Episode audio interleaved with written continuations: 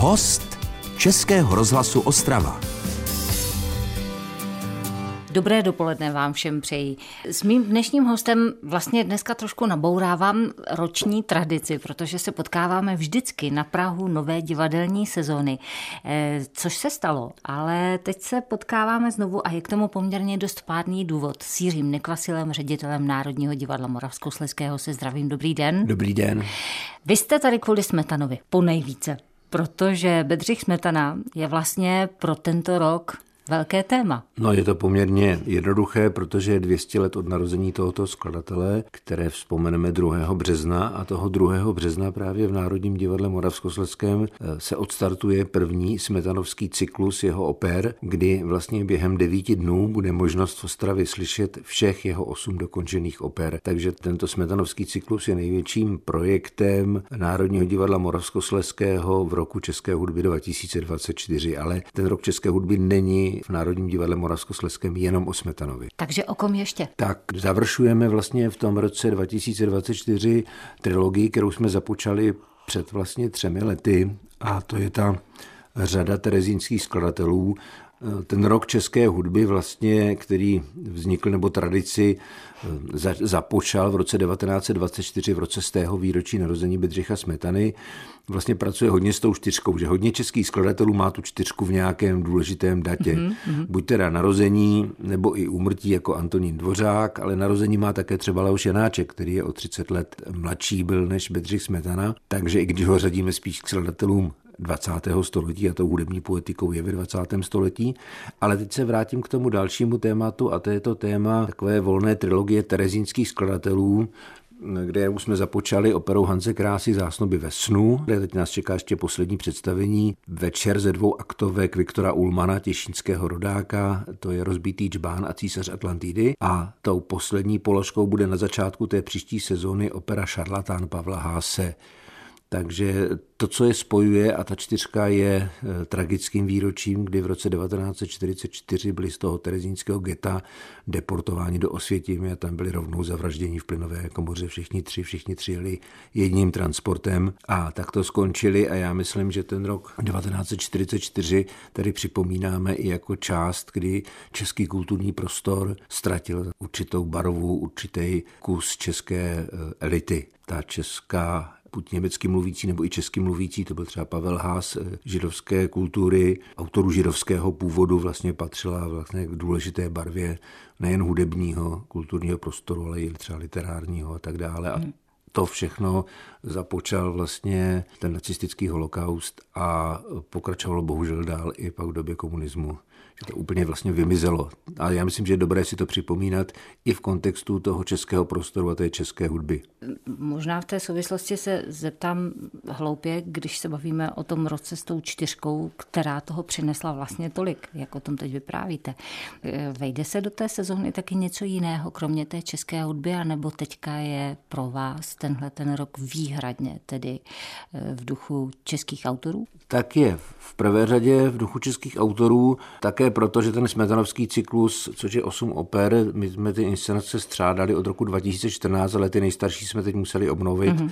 takže v opeře je to vlastně na začátku sezóny ve znamení těch obnovených premiér. Sezónu pak zakončíme dalším jubilantem a to je Leoš Janáček, jeho operou Příhody Lišky Bystroušky, tím zakončí tato sezóna 2003-2024 ale vlastně eh, z toho českého prostoru vystoupíme až na konci roku 2024 v té sezóně 2024-2025, kdy připomeneme další stoleté výročí a to je 100 let od úmrtí Giacomo Pucciniho a uvedeme jeho poslední operu Turandot. Takže ten Puccini vlastně taky má tu čtyřku, zemřel v roce 1924, když není Čechem, je to Ital, eh, takže vlastně tam skvěle nám to spojí a vlastně zase otáčíme to kormidlo, zase se vrátí ta pestrost. Sezona je výjimečná, chtěli jsme ten cyklus udělat, cítíme to jako takovou výzvu, svým způsobem povinnost, ale hlavně radost, protože ta díla jsou geniální a myslím si, že by se měl otevřít nový pohled na toho smetanu, se to konečně zbaví takových těch kliše, které bohužel do toho přinesla i díky Zdeňku Nejedlému vlastně taková ta ideologizace v době těch 50.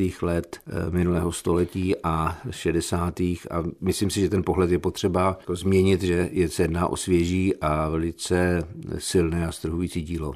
To určitě nechci pominout v našem povídání s Jiřím Nekvasilem, pořadu host Českého rozhlasu Ostrava. Český rozhlas Ostrava, rádio vašeho kraje.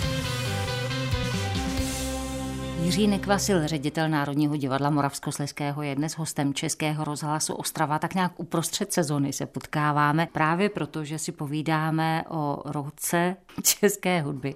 A zastavili jsme se u Bedřicha Smetany, což je vlastně autor vy jste řekl opředen mnoha kliše, nějakými si usazenými pohledy na něj. Kde se to vzalo a, a jaká kliše třeba máme na mysli? No já myslím, že než začneme mluvit o těch kliše, měli bychom si říct před závorku jednu věc, co Bedřich Smetana a jeho dílo je. Mm-hmm. Bedřich Smetana je zakladatel moderní české hudby. On vstupuje do toho českého prostoru tou svou první operou Braniboři v Čechách v roce 1866 má premiéru, 62, 63 ji napsal, přihlásil do té soutěže Hraběté Haracha a on přichází s dílem, které které je sebevědomé, měří se s tím, co je ve světě aktuální a přichází do prostoru, kde nic vlastně nebylo. Ne, že by se tady nepsala hudba, je tady, jsou tady celé generace skladatelů, ale takto postavený koncept, s jakým přichází v Braniborech a v těch dalších operách, to je něco famozního, to je potřeba si uvědomit.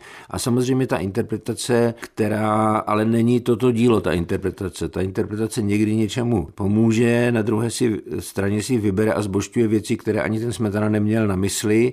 Pak vlastně dochází, zejména pak v té první polovině 20. století, k jakési ideologizaci. Mm-hmm. Zejména pak v těch komunistických časech. Není dobře stavět smetanu proti někomu. Smetana je prostě základní kámen a i to dílo je vlastně koncepční, jednoznačný celek a vlastně všechny ta kliše, která se různě opakují, už vlastně nejdou k té podstatě. Řeknu jeden příklad za všechny. On napsal prodanou nevěstu vlastně v takovém trucu po Braniborech v Čechách, kde mu vytýkali, že nenárodní kosmopolitní, tak říká, tak já víte co, a neumí napsat nic lehko, napíšu prostě operetku v duchu Offenbacha, bude to lepší než Offenbach. Jo? A napsal první verzi prodané nevěsty Zingšpílovou, která měla premiéru ve stejném roce jako Braniboři 1866 v červnu.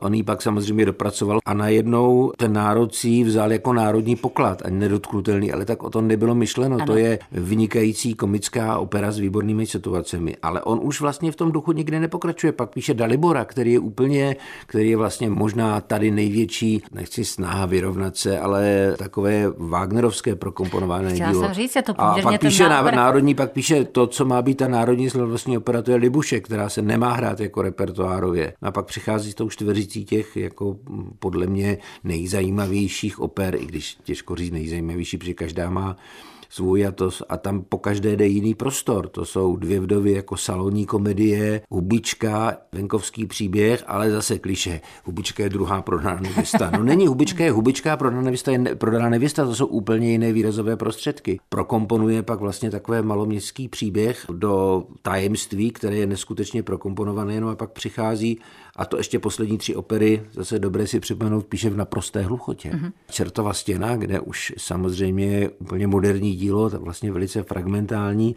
které se vymeká úplně všemu, co napsal dopředu. Takže Smetana, když se na něj takto podíváme, odmyšleno od všeho, co se na to nabalilo v té interpretaci a opakuje, aniž by to někdo už se pořádně zamyslel k podstatě, je vlastně velké koncepční dílo, kdy on jakoby ukazuje každou svou operou další možnosti, po kterých se může vydat česká opera Hitlera a pro své následovníky. Ale přitom to dílo je takové, že to se nedá a všichni, kdo se snažili to opakovat, tak vlastně byli druzí. Že? Pak musí přijít skladatelé, jako byl třeba Janáček, který taky otevřel zase úplně jiná, jiné dveře, jiný prostor. Že asi nemá smysl se zabývat těma kliše, ale vlastně podívat se s čistýma očima na to dílo. Protože ono pod těmi příběhy, které vám někdy přijdou, je obrovská psychologie, citovost, hloubka. A ono, když se na to podívá, každý jsme postavený do nějakého času, do nějakého prostoru, do nějakých možností, tak jako ty postavy těch smetanových oper prostě žijí v nějakém prostoru a vždycky je to řešení, jak se s tím prostorem naložím, nebo jestli jsem schopen ho opustit a začít jiný život. A najednou je dobré se zamyslet pod tím, co se děje pod tím. Aniž by to ztratilo humor, aniž by to ztratilo hravost, i určitý způsob hravého nadhledu, to všechno ty opery většinou v sobě mají až na Dalibora mají v sobě vlastně nějaký humor. Teda v Libuši mě přijde ne takový trošku nechtěný, ale, nebo nevím, jestli byl takhle zamýšlený, ale jinak vlastně všechny ty opery mají jakousi stránku humoru, vlastně vidí i takovou tu lidskou, lidskou stránku věci a to, že je potřeba jít za to vyprávění. Mm-hmm. Nemyslet mm-hmm. si, že jsme chytřejší a vidět to samozřejmě očima toho 21. století. Český rozhlas Ostrava, rádio vašeho kraje. Posloucháte Český rozhlas Ostrava. Jiří Nekvasil, ředitel Národního divadla Moravskoslezského, je dnes hostem. A povídáme si o roce české hudby, který se otiskuje samozřejmě i v repertoáru zmíněného divadla tady v Ostravě. To teda poměrně dost hurta. Vy sám jste, když se zastavíme zase u toho smetanovského cyklu, na kontě máte Jaké inscenace? Kolik jste si jich zarežíroval vlastně? Myslíte, eh, kolik smetanových oper? Mm-hmm. No vlastně, eh, ale ne všechny byly v Ostravě, eh, kromě Libuše všechny. Některé jsem dělal v Pražském národním divadle, tam jsem dělal Prodnou nevěstu, kterou jsem dělal zase v jiné verzi tady, která je ale v koprodukci ta ostravská s Ljubljanskou operou, takže nejdřív inscenace měla premiéru, hrála se v Ljubljani, mm-hmm. v Národním divadle opery a baletu ve Slovinsku, kde je teda mezi náma ta opera velmi populární a už někdy ze Smetanova života tam nějaký jeho žák to přivezl a hráli to aspoň s klavírem v nějakém prostoru z toho scény a opravdu jí berou, taky jsme to hráli ve slovinském překladu a je to tam velmi populární opera, považuji za svý, protože samozřejmě ten vztah slovinská a česká je velký. Konec konců to divadlo, ve kterém působí opera, to Národní slovinské divadlo v Lublani, stavil český architekt. Takže v Národní divadle jsem pak dělal tajemství eh, Dvě vdovy a Dalibora. Když teda vlastně jste celkem napříč s celým smetanovým eh, operním repertoárem přišel do kontaktu a měl jste možnost na něm prostě pracovat, tak přihodí se,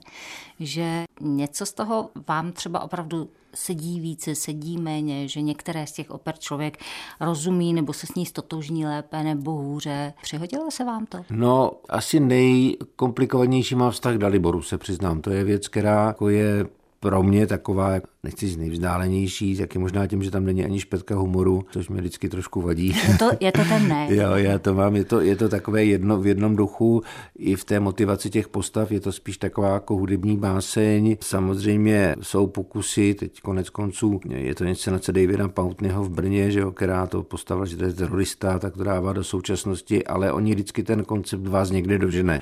Takže asi ten Dalibor je tak jako mi jakoby nejvzdálenější, ale vlastně člověk se k těm operám různě dostává. Ne vždycky se podaří dostat úplně tam, kde je třeba ta představa, to jako neříkám, ale pak vlastně myslím si, že z těch třeba ostravské ty trojice, tak tam je asi taková pro mě, nechci z nejoblíbenější, to taky nemůžu říct, asi taková nejobjevnější a přitom vlastně velice logická je hubička. To mm-hmm. jako bylo dílo, je to fakt, že k tomu asi člověk potřebuje nějakým způsobem dozrát k tomu, čtení, protože to dílo je velice hluboké, krásné. Přitom každý říká, no to je taková jenom jako pitomost, jak se hádají o nějaký polibek a někdy si a to je přesně to zůstávání u povrchu, ale to je vlastně o tom, že si je tam obrovský, ale to mají ty poslední opery, obrovský takový vlastně morální aspekt, kdy si vlastně ta Vendulka dává nějaké odříkání z toho, že má najednou pocit, abych já konečně mohla být šťastná, vzít to koho, co muž bránili jeho rodiče, aby jsme se vzali, tak musela jedna mladá holka umřít. A vlastně najednou to vykoupení té smrti je vlastně to odříkání, to je to, jak si dáme nějaký půst nebo nějaký. Jo.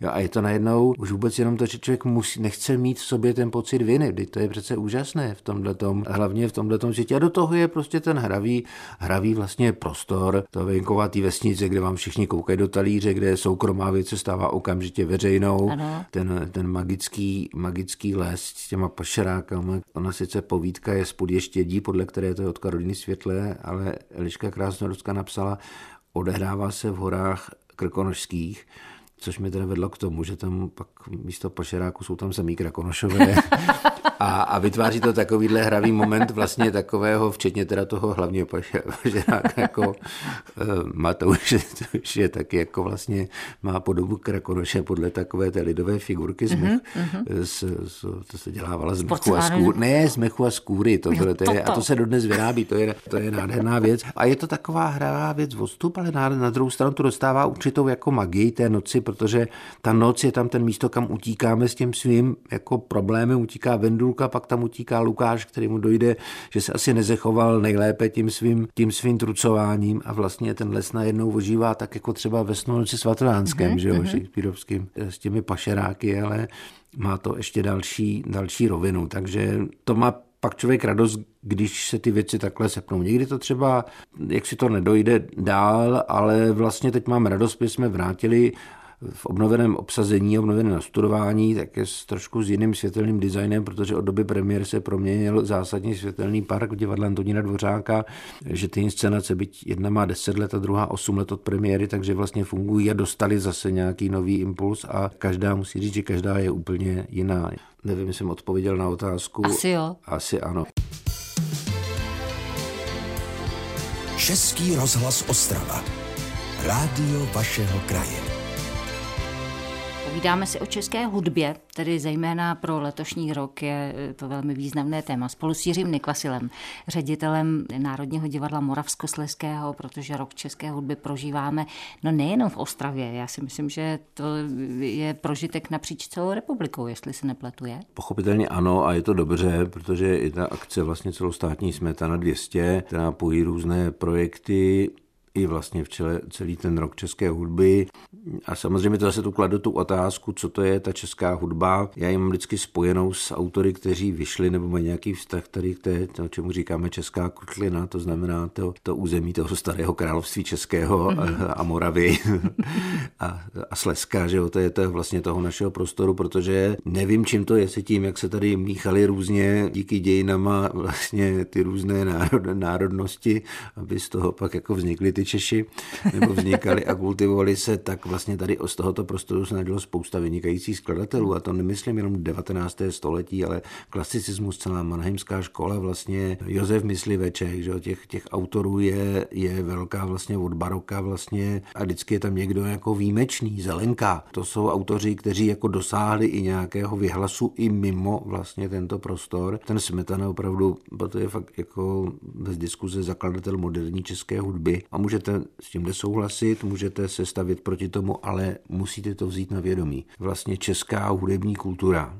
jako celek je pátou a poslední vlastně světovou hudební kulturou. Jo, počítejte se mnou, tak je italská, ano. francouzská, ano. samozřejmě, německo-rakouská, potom ruská, no a pak která? Česká. Už není nic. 19. a 20. století přinese do toho prostoru čtyři geniální skladatele Smetana, Dvořák, Janáček, Martinu. Jako to nenajdete, to nenajdete ani v Polsku. Takže to já si myslím, že to je prostor, na který jako máme být hrdí. Jak se nás říct takový malý paradox, že díky Janáčkovi se čeština stala světovým jazykem, protože tolik zpěváků, protože Janáček je dneska nejhranější z těch českých autorů, vedle Dvořákovi Rusalky vlastně ve světě, kolik zpěváků různých národností zpívá česky.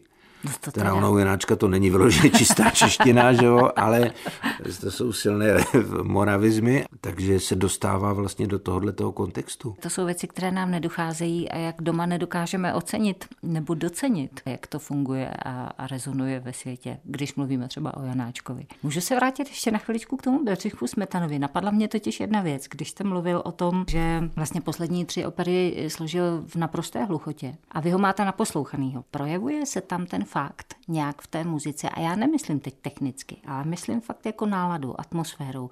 Je tam znát něco, že prostě se ve Smetanovi odehrávalo najednou jinak? No určitě to není čitelné pro mě v těch operách, jako je Hubička, tam to nepoznáte vůbec, to je úplně čistý, čistý vlastně svět. Samozřejmě jde to pak tím, těmi posledními lety, jako je třeba Čertová stěna nebo druhý smyčcový kvartet. Tam ty dohody jsou různé, jestli už je to taky, tam ta psychická korba se projevuje, protože tam najednou jsou úplně nové harmonické postupy nebo jakýsi typ disonancí, ono to poukazuje ale dál do hudby 20. století. A nebo je tam ten syndrom těch posledních děl, který známe u mnoha velkých géniů, že vlastně v tom posledním díle, že má jakousi rekapitulační rovinu, ale zároveň ukazuje vlastně pootevírá dveře někam dál, co objevuje v té čertově stěně, nebo ten druhý smyčcový kvartet. Vlastně obě díla mají v sobě smyčcový kvartet jednoznačně programně autobiografičnost, no ale on také v Luchotě napsal Mou vlast. Ano No, ano, ano. z domoviny. Začal skicovat tu mou vlast, ale dopsal a napsal jí v Luchotě. Co pak tam cítíte nějakou... Ne, ne, no, ne. A máte pocit, že to tam celý zní a že to muselo skrze vaně, on to znělo, ale znělo to uvnitř. Jo, on samozřejmě do, přepadl do krize, jestli vůbec bude moc komponovat a dostal se a vytvořil vlastně vrcholné svoje dílo. Jiří, s vámi by se dalo vyprávět dlouhé hodiny. To jsme fakt jenom u dílčího tématu. Co byste si přál teďka? No já si přeju, ať cyklus dobře dopadne, ať to všechno dobře běží, ať jsou všichni zdraví. My jsme to tentokrát takhle záměrně zhnuli do toho týdne nebo těch devíti dnů, aby třeba mohli i lidé odinut přijet a taky někdo přijede si jich i ze zahraničí, na to jsme se také snažili udělat tuto propagaci. Nám hodil je jiná akce vidle, ano, vidle do, do smetanovského cyklu v květnu, protože v té době probíhá v Ostravě také část mistrovství tam v hokeji a jo, sehnat tak... ubytování je prostě nemožné. Hokej se má hrát přece v lednu na zamrzném bydlíku. Takže to je věc, která nám trošičku zaskočila, protože uh, ten druhý cyklus vlastně začíná 4. května, tak aby skončil 12. května tou Libuší v ten den, kdy také začíná Pražské jaro, v ten den vlastně připomenutí toho 140. výročí umrtí. Já vám to všechno přeju. Ať to prostě plyne přesně tak, jak si to přejete vy. Eh, moc díky za tuhle tu chvíli a já se fakt těším zase na nějaké další setkání s Jiřím Neklasilem. Děkuji vám. Děkuji vám taky. Naschledanou. Český rozhlas Ostrava, rádio vašeho kraje.